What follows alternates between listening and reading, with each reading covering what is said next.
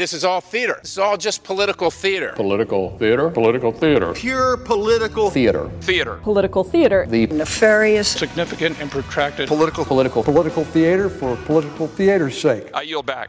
From Washington, this is Political Theater. Roll Call's review of the spectacle of politics on Capitol Hill and across the country. I'm Jason Dick.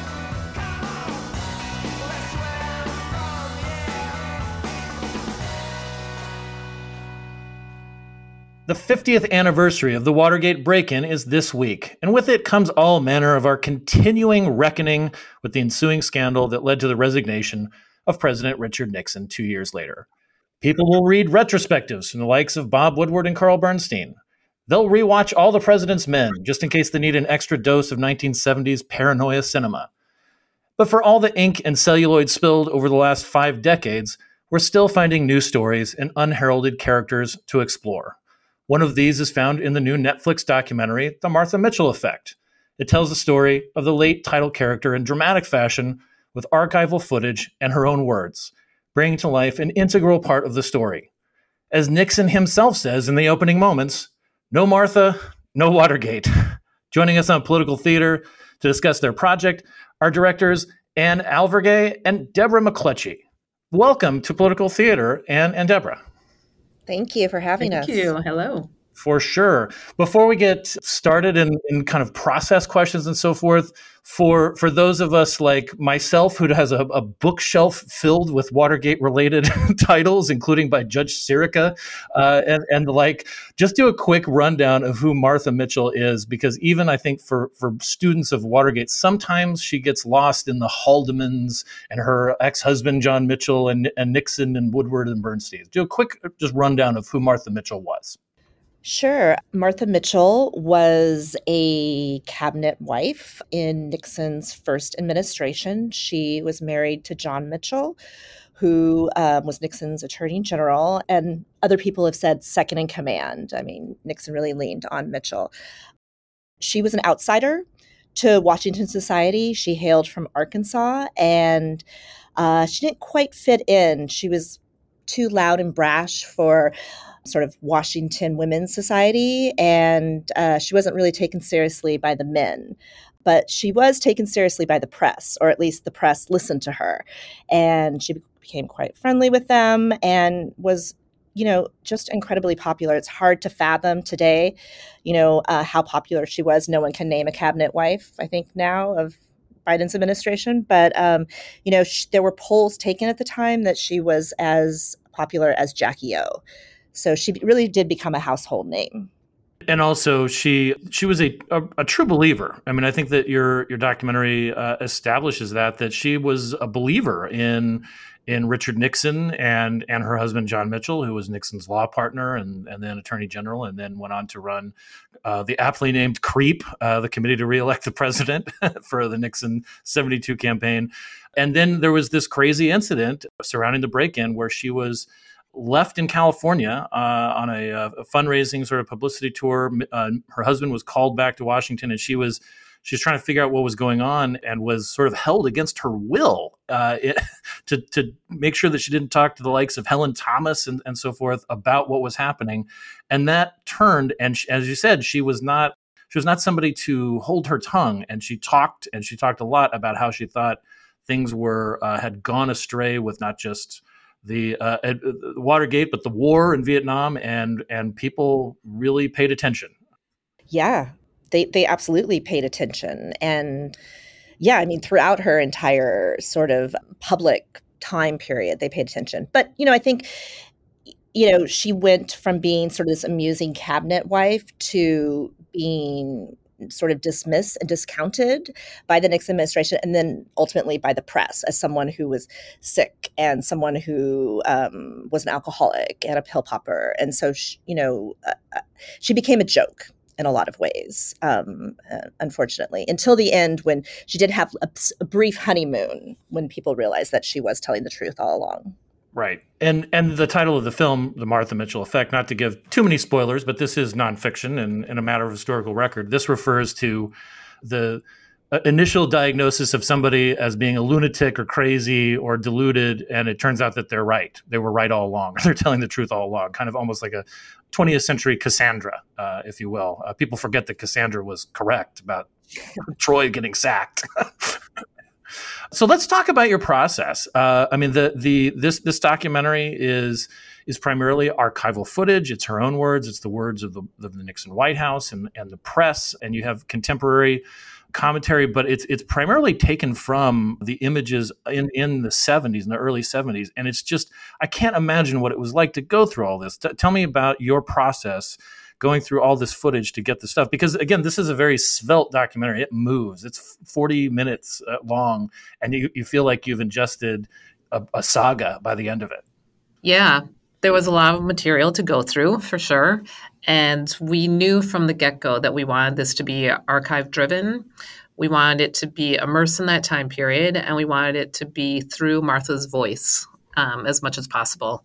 And so we did research at the Nixon Library. That was our primary source of footage that we really tapped into and had beautiful Yorba Linda, California. In beautiful Yorba Linda, California. Yeah, and we had an amazing archivist who helped us out there, Ryan Pettigrew he yeah he was great in just delivering materials to us and pointing us to things. But both anne and i went out there on separate trips pre-pandemic and really dug through the materials and dug through all the videotape that they have and photographs and found a treasure trove of materials. And then of course there's all the super 8 footage that haldeman and ehrlichman had shot which is really beautiful and really amazing to have access to.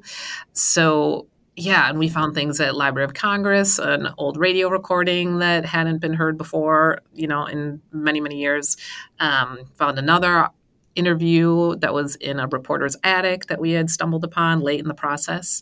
So it was really coming from all directions in some ways, but it was a it was a fun process and a very deep dive that we did in terms of the research of the archive.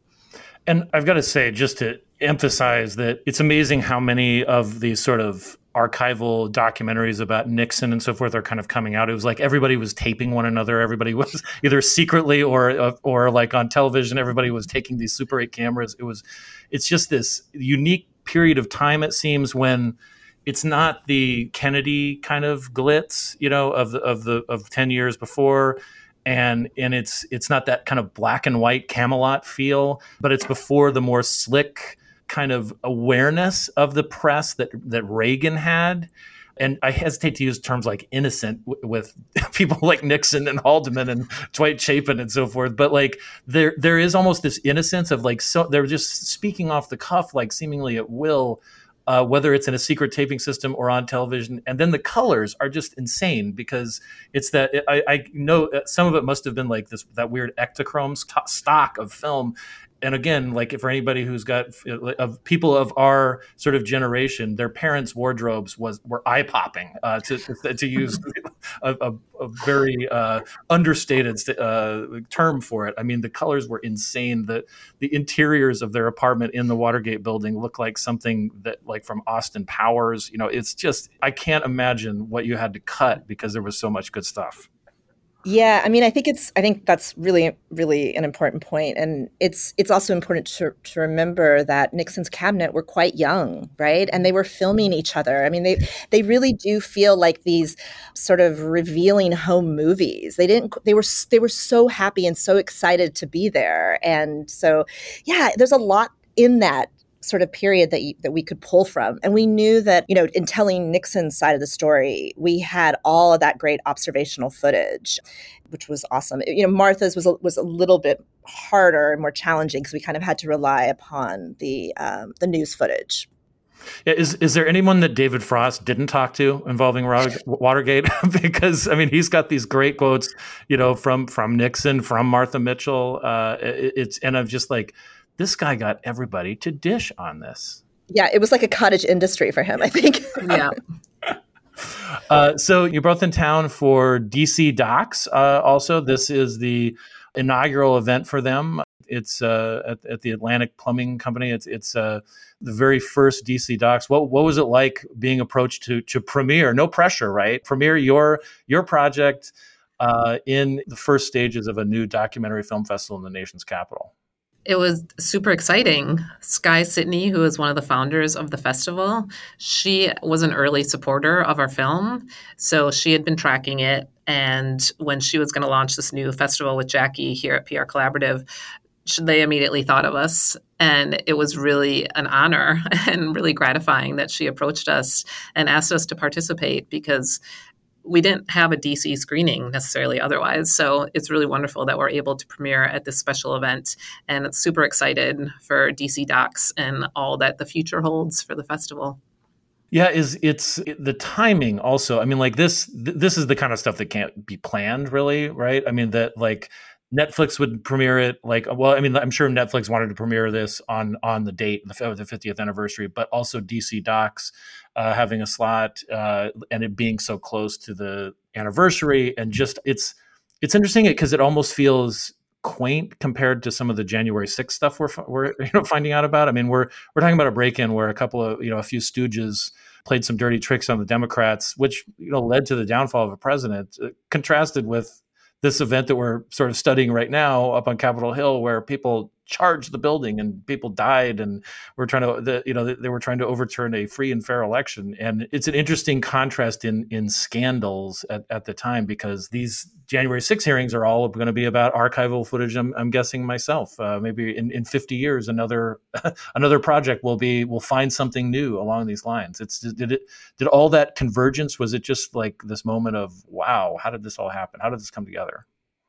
I mean, it's just sort of like the gift that keeps on giving. I mean, you know, we keep thinking like, oh, and this is happening. Oh, and there's this parallel and this parallel, and then and then of course we had no idea what was going to happen with January 6th. And so the fact that that's happening now on the 50th anniversary is is kind of mind blowing.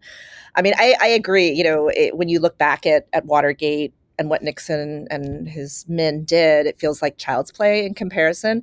But I don't think it diminishes the magnitude of, of, of Watergate at that time. You know, I mean, I think it, it, felt like Watergate was sort of the first time where, where you know the public started to question and and really be disheartened by the presidency, and and we're, we're still going through it, but just on a, a, a very higher level.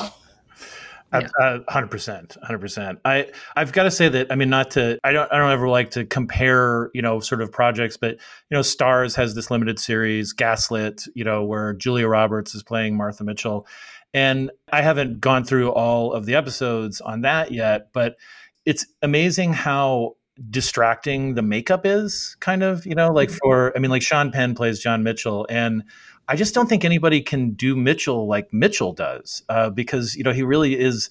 If people think Nixon had jowls, I mean Mitchell had him, you know, like jowled out. Uh, I mean, and almost this caricature of banal uh, corruption. You know, and and I again like people should watch as, as many things about Watergate as as possible because it is this fascinating story. But I wonder, have, did you think about that? You know, like the one-two punch of the like, you know, some people are going to drift towards Julia Roberts uh, for for a limited series, but this yours is like it, it's like it just gets to the point so quickly and is so vivid with the actual characters. It's a it's a heck of a starting point for all this. Yeah, I mean, I would argue that there's no one like Martha Mitchell. You know, mm-hmm. I mean, mm-hmm. I, I think that that is that's what we have and, and she's amazing on her own um, you know gaslit's interesting i mean it's so it's fun i think for us to watch it because we're you know watching a fictional version play out scenes play out that we you know couldn't visualize just because we didn't have the archival uh, it's also eight hours and it really also is a lot more about john dean and liddy than it really mm-hmm. is about martha mitchell so yeah, Gaslit goes off on uh, many other tangents besides Martha, and ours really hones in on her. And it, and I would argue that yeah, the the real people are larger than life characters, and so they're so fascinating to watch. So when you see the real Martha, there's really no one that can really portray her. Wow. And uh, I mean, just I wanted to note too. Again, this is not a spoiler alert; it's a matter of historical record that you know Martha Mitchell did not have a voice for a long time. As you said, she had this brief sort of uh, resurgence uh, after after as Watergate played out, where she was on television shows and and you know I think she was on To Tell the Truth at one point, and you know like uh, there, she was a pop phenomena. And then she died, you know, j- just a couple of years after Nixon's resignation. And I think I can't help but think that that has played into some of the you know kind of historical neglect of her voice Mhm. and and what a what a voice it is i mean it's it's not just you know cuts through the bs but it's it's this like southern you said like if she was like from pine bluff arkansas you know i mean like we we have a history of colorful arkansas politicians in this country uh, and and um I just think that this is, you know, with particularly with our own reckoning as a country, with like, hey, we have we have tended to move towards like historical treatment in the view of particularly white men because they were in power for for so long. They were writing the textbooks, they were holding office. That people like Martha Mitchell were uh, sort of cast aside and, and forgotten, and now there, there's this is the time to bring them their stories up it, again, it's it's a great story, and the and the way you tell it is very vivid. There isn't. It doesn't seem like there's a wasted moment in it. What uh, what should people know uh, about about your project that I didn't ask? It's obviously a, a very topical tale, right? Um, has a lot of parallels to today with Me Too, you know, corruption at the highest level, gaslighting. But I think, in essence, it's also you know a love story and a love triangle and and you know between Nixon and John Mitchell and Martha you know Nixon and Martha sort of vying for John Mitchell's attention. And I think that was sort of the motivation for Martha speaking out was not only because she wanted to tell the truth and she felt like she had been maligned in California but that she had information and uh, she wanted to protect John because she foresaw that he was going to take the fall for Nixon. And, you know, whether or not he knew that or not, he ultimately chose Nixon and he paid a price.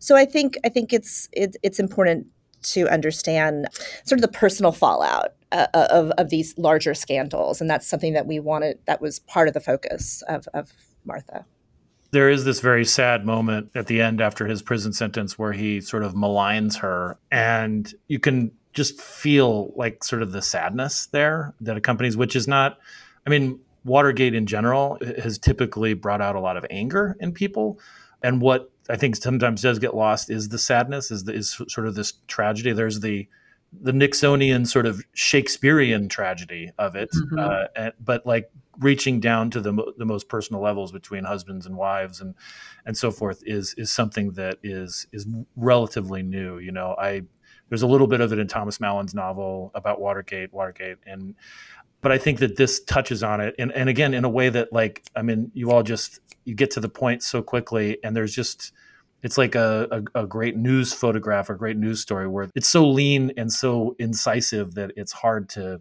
it's hard to look away and it's also hard to forget so thank you yeah congratulations on it um, w- wish you all the best with the uh, how it does on Netflix and and uh, at, at DC Docs. I mean, it's a it's a quick run in D, in DC Docs, uh, so I am sure that there will be more people who want to talk to you about this. Uh, thanks so much. It, it premieres on Netflix on June seventeenth on Friday, and then you're off to the races. So congratulations. Thank you so much. Thank you so much.